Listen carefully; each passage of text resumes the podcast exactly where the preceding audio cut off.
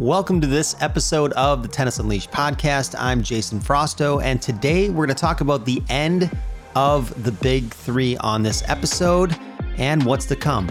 So, I think it's pretty safe to say that we've been spoiled as tennis fans for a really long time, getting to watch the tennis of Roger Federer, Rafael Nadal, and Novak Djokovic. And you can add Andy Murray to that mix because he was also a number one ranked player during that period of time. But now that some of those players have gotten older, right, we've got Roger Federer at 40 with multiple knee surgeries. He's currently out with a knee surgery situation. He did make a comeback for the French Open and for Wimbledon and had some pretty good results there. I think he made the third round of the French and then defaulted his match in the fourth round to Matteo Berrettini. And then at Wimbledon, he made the fourth round and then lost there to Hurkacz. And that match got a little out of hand there in the fourth set, but Hurkacz, huge server, very good player, and played really well in that match. And then if you look at Nadal's results right now, Rafa is 35 years old, citing a recent foot injury and issue that was talked about at the hard court event that was supposed to take place for Rafa in Toronto, but he pulled out in his second round match where he would have faced Lloyd Harris up there, and he lost to Harris in Washington, D.C. in a pretty tight three set match. He also had a very tight match with Jack Sock in Washington, D.C., which was not expected because Rafa was playing Washington, D.C. for the first time ever, sort of expected that he might roll through this 500 ATP event and roll through it pretty comfortably and win the title comfortably and then have a really long and successful hardcourt season, but he loses to Harris in Washington, D.C., and then pulls out of Toronto with that foot injury. And that leaves us with our last competitor, right, which is Novak Djokovic.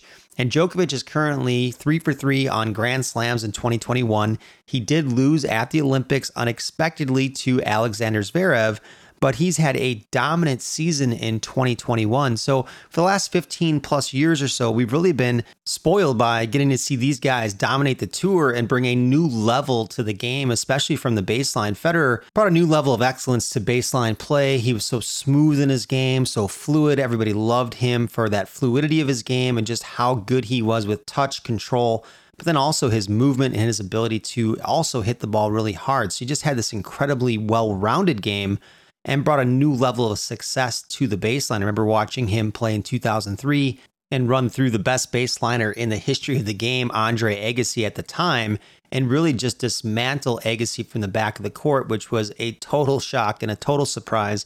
And suddenly you're ready for the dominance of Roger Federer, and that was sort of soon to come after that, right? And then not long after that, we get the emergence of Rafael Nadal, not just on clay courts, but later on as well on grass, on hard courts, showing what he could do as a player that could really kind of grind from the back of the court, but then also finish you with that lethal forehand. So he had his signature shots as well. And then Djokovic and Murray sort of start to forge their own path later on, you know, more in 2007, 8, 9, and 10. And they start to show that they can compete with these guys and win Grand Slams as well.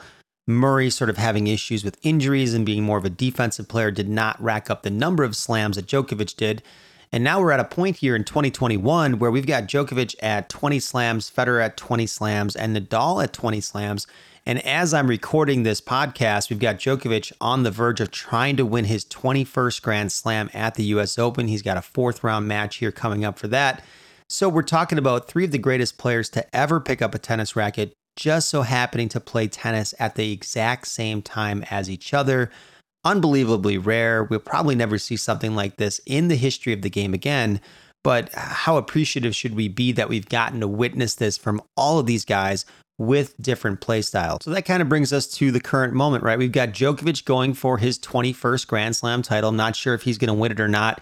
He does look very good right now. He just dropped a first set to Nishikori the other day and then rolled through over the next three sets. But my argument at this point is the game is getting deeper and deeper, and racking up these types of slam numbers is going to be extremely difficult for anybody to do in the future because, in my opinion, like the WTA tour, the ATP tour is going to be a tour where there's so much depth and parity that it's going to be tough to predict Grand Slam winners in the next five years or so as parity really becomes the norm in men's tennis.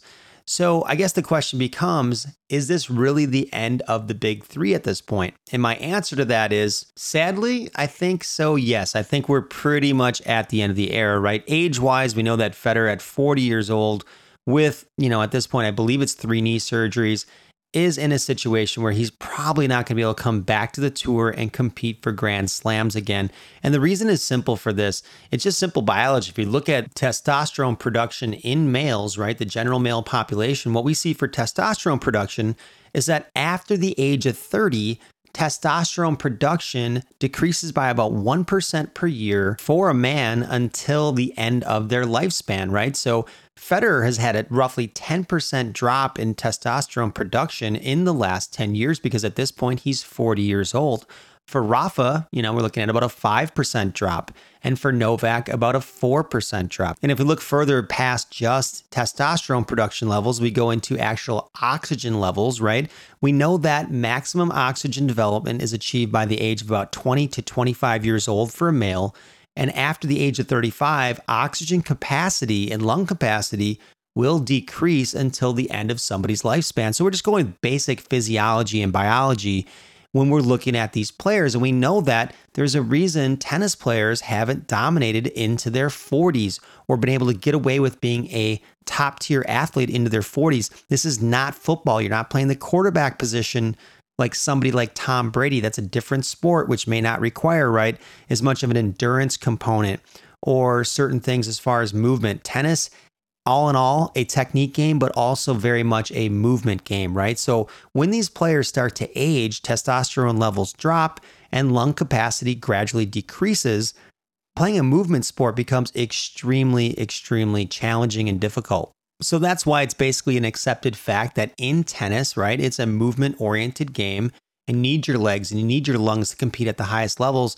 And that's why we don't have guys dominating in tennis that are 42, 45 years old it's just not feasible physically. So Federer really was defying the odds when he was collecting slams a few years ago in his mid to late 30s and kind of breaking the norm of what's expected.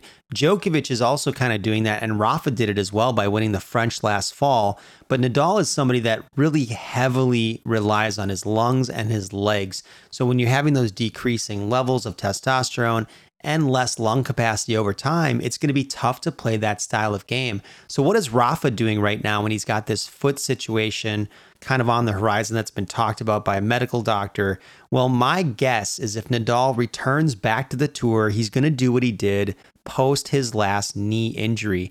And what he did then was he took the time to retool his game to add more firepower to his game, right? Hitting bigger forehands, hitting bigger backhands standing closer to the baseline than playing so far back all the time and just playing defense. I believe Nadal at his age and getting ready to age up for next year to 36 is done playing a completely grinders game because to me he does look a step or two slower than he looked in the past. And that's normal. That's what happens as we age right? We lose some footwork and some speed. But for a guy who relies on that to win tennis matches that is critical that he has that component. If he can't have that component, he's got to do something else to work around not having that as part of his game. So he's got to do what Federer did when he was in his mid 30s and retool his game, take the ball even earlier, hit the ball even bigger if he wants a chance to collect more grand slams on faster surfaces. I believe on clay, being a step or two slow compared to what you were in your prime isn't as big of a deal because the surface is typically slower and higher bouncing. And I think Nadal can get away with on clay having movement that's not as good as it was when he was in his absolute prime. But what about Federer, right? Federer is 40 years old, so he's got a considerable number of years on Rafa or Novak. What are Federer's options at this point? I personally believe it's in Roger's best interest, unless he really wants to continue playing the game, to probably retire at this point because he's done more than anybody almost in the entire world in the game of tennis, right? As far as his accomplishments, how he plays the game. He plays the game so beautifully. I'm a huge fan, a huge mark for Roger Federer, but I can also see the writing on the wall, and I could see it on the wall when he came back and played his first event back in, I believe it was Doha, and played Basilashvili. And he just looked slow moving in and out of the corners of the court. So when Basilashvili was moving Roger around, I could really see that when he was moving around, that Federer did not have that explosion out of the corners of the court to help him recover and get ready for the next shot. And it looked like it was a critical component missing from his game. Now, you could chalk that up obviously to knee surgeries, right? But again, if we just go back to the biology and physiology component of this, we know that testosterone levels are down. We know that oxygen capacity levels are decreasing. So it's really difficult to have those natural factors of aging working against you, but then also to be facing the issue of having those knee surgeries on top of that, right? It's just sort of too much to overcome, even for somebody that's as amazing as Roger Federer is, being one of the best players of all time. It's still a gigantic hurdle to overcome. So, in my opinion, Federer probably should not attempt a comeback at this point. I think just age wise, things have run its course and he's not in a position where he can come back and just beat the rest of the guys on tour and hope that he can still compete against a Novak or a Rafa. He's susceptible to losing to a lot of the younger guys on tour that are in their primes right now or approaching their primes in terms of their physical condition, their career, their ball striking. Guys like a Berrettini, Shapovalov, Aliassime. There are so many guys out there right now that Roger is susceptible to losing to at any time. So even him getting out of the third and fourth round of a Grand Slam and getting to the quarters or semis, it is going to be extremely difficult because the depth on the tour is better, in my opinion, than it's ever been right now. Everybody's tough.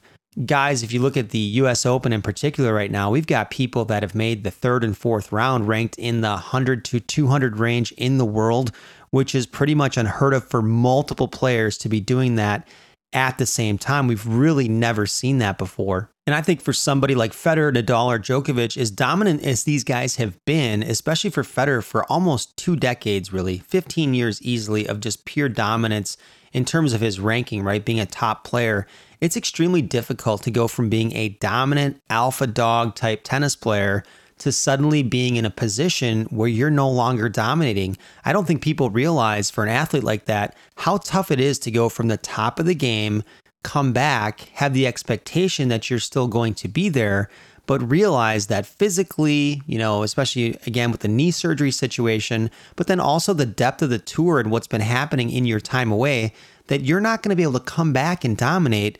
And not only that, but you're going to have tough matches with guys that are ranked in the 20s, 30s, 40s, and 50s in the world.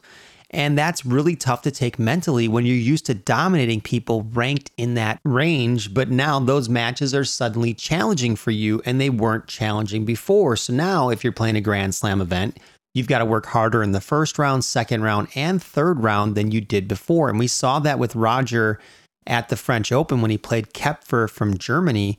I believe Koepfer was ranked somewhere around the 80 range. Could be wrong about the number, but that was a pretty tough and challenging match for Roger, where there were times where he thought he may lose this match to a guy that he would have blown out 10 years ago when the gap in talent, tactics, physicality, nutrition, when the gaps were bigger and the knowledge base wasn't so wide. It's much wider now. Everybody has access to the technical components of the game, how to hit forehands, backhands, and serves. And they've learned by watching slow motion footage of guys like Roger on how to hit better forehands and backhands, right? Guys that innovated are now being copied. And then these lower ranked players are tougher to beat because they're using similar technique, similar tactics and nutrition and mental approaches that maybe were more exclusive to the best players in the world before, but now are basically common knowledge. So you're having to work harder in your early rounds. And on top of having to work harder in the early rounds, you now are getting challenged by these lower ranked players. And it's mentally frustrating, I believe, for guys that have been so dominant to be challenged by these players along the way. And that really brings us to the last man standing of this bunch, which is also the youngest guy, right? Which is Djokovic. And I believe Djokovic is going to use the two year window that he has here to really try to collect as many Grand Slams as possible. But I do believe that with the evolution of the game and where the game is going, it's getting faster and bigger at this point. That he's got this two to three year window max where he needs to collect as many slams as he can. Because again, everybody ranked behind you is trying to catch you. They want what you have. You have this target on your back, and you're doing all these things, I think, Novak is in particular, that separate him from the field, right? Whether it's his diet being plant based, and it seems to work really well for him, or meditation that he does, or yoga that he does, different things that he does in combination that other guys just don't seem to do, well, eventually guys are going to copy you there as well, right? They're not just going to copy you tactically and technically, they're going to copy you lifestyle wise because they want your level of success.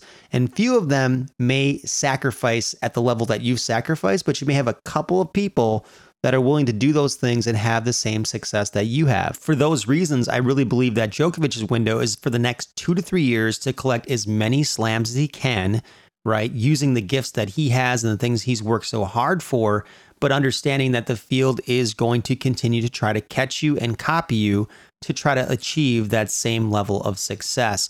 So, as far as the big three being over at this point, it's pretty darn close. I personally believe Rafa has another chance at the French next year if he does come back to win another French Open and potentially even another one the next year, as long as his movement doesn't really fall off on that surface overall. I believe Novak's going to collect a couple more slams here over the next two to three years, possibly as well. And I do think that Federer is done. So, as far as the official big three, I think we're pretty much at the end just because Father Time is unfortunately something that's going to catch up with every athlete over the course of their career, right? That's just something you cannot escape. You're going to run into it at some point. These guys have done a phenomenal job of getting slams into their 30s, especially for Nadal, who people thought was done at the age of 30 and continue to collect more Grand Slams after the age of 30 by really retooling his technical and tactical game. That's unbelievably impressive. I think we should just be really, really grateful that we got to witness these three guys play at the same time and collect 60 Grand Slams together at the time of this recording, right?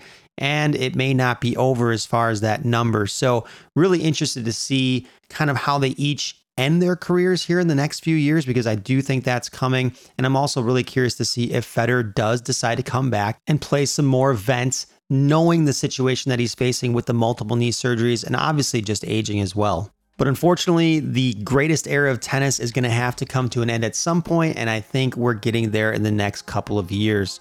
That's it for this edition of the Tennis Unleashed podcast. I'm your host, Jason Frosto. If you want some of the best free online tennis instruction in the world, make sure you visit us at tennisunleashed.net. Also, go to our YouTube channel. We've got a lot of stuff there, match play wise, that we cover that nobody else in the world is doing. We also cover a ton of stuff that can help you with your technique. We take a look at a lot of pro technique and break it down. So, if you want some of the best free instruction in the world, check us out at tennisunleashed.net and on YouTube. I'll see you next time.